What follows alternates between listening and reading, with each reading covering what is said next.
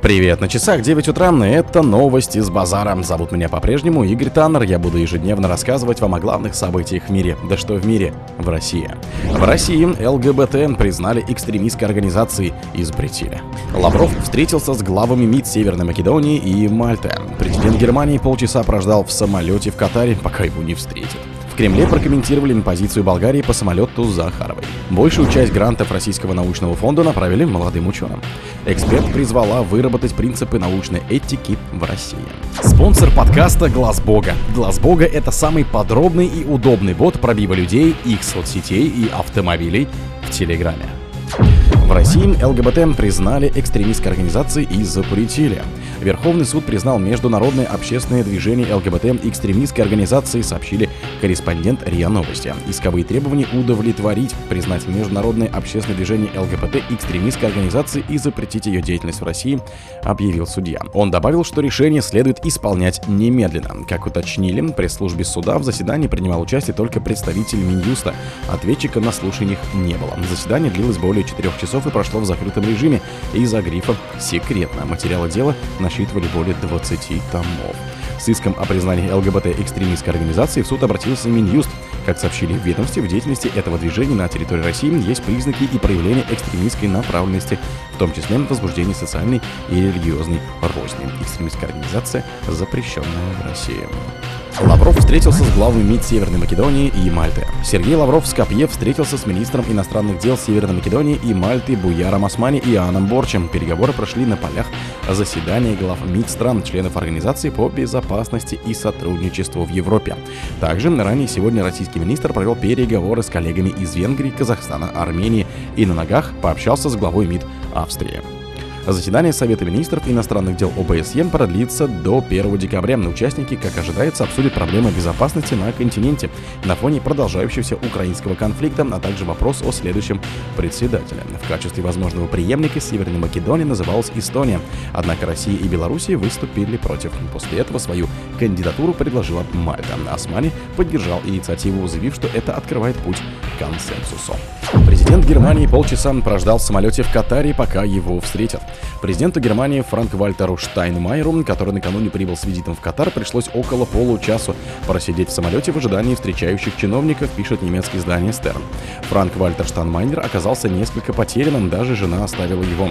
Все другие пассажиры уже вышли из самолета после приземления в Дохе. Только президент был вынужден у двери самолета ожидать официальных лиц, которые должны были приветствовать его внизу трапом, говорится в статье. Почетный караул и лимузин ожидали, когда президент покинет самолет. Красная дорожка уже была расстелена, но спуститься Штайнмайеру удалось только почти через 30 минут. По информации одной из газет, президенту пришлось ждать, потому что его самолет прилетел раньше запланированного времени. В Кремле прокомментировали позицию Болгарии по самолету Захаровой. Пресс-секретарь президента России Дмитрий Песков назвал абсурдной и глупой позицию Болгарии, запретившей пролет правительственного борта с официальным представителем МИД России Марии Захаровой в Северную Македонию.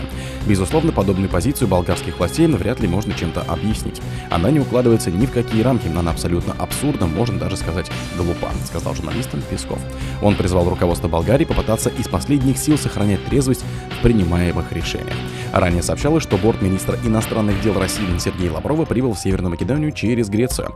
Изначально ожидалось, что самолет полетит через Болгарию, которая выдала разрешение на пролет российского борта. Как пояснили в российской делегации, решение лететь через Грецию было связано с тем, что разрешение болгарской стороны не распространялось на официального представителя МИДа России Марию Захаровой. Сама она по прилете опубликовала пост и написала, несмотря на вражеские козни, мы в Скопье.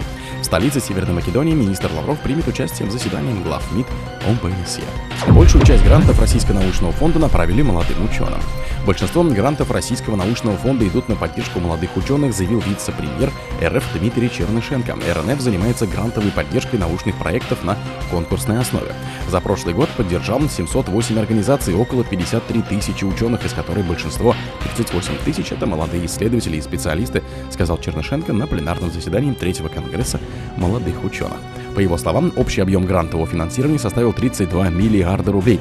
Конгресс молодых ученых – ключевое событие десятилетия науки и технологий, объявленного указом президента РФ Владимира Путина. В целях усиления роли науки и технологий в решении важнейших задач развития общества и страны.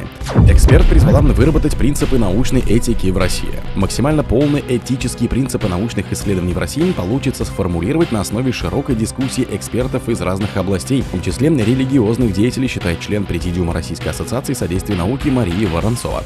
Вопрос поиска баланса между научным поиском и этико-правовым регулированием исследовательской деятельности обсуждался на заседании рабочей группы по нормативному и правовому регулированию в биоэтике в сфере генетических технологий в рамках третьего конгресса молодых ученых.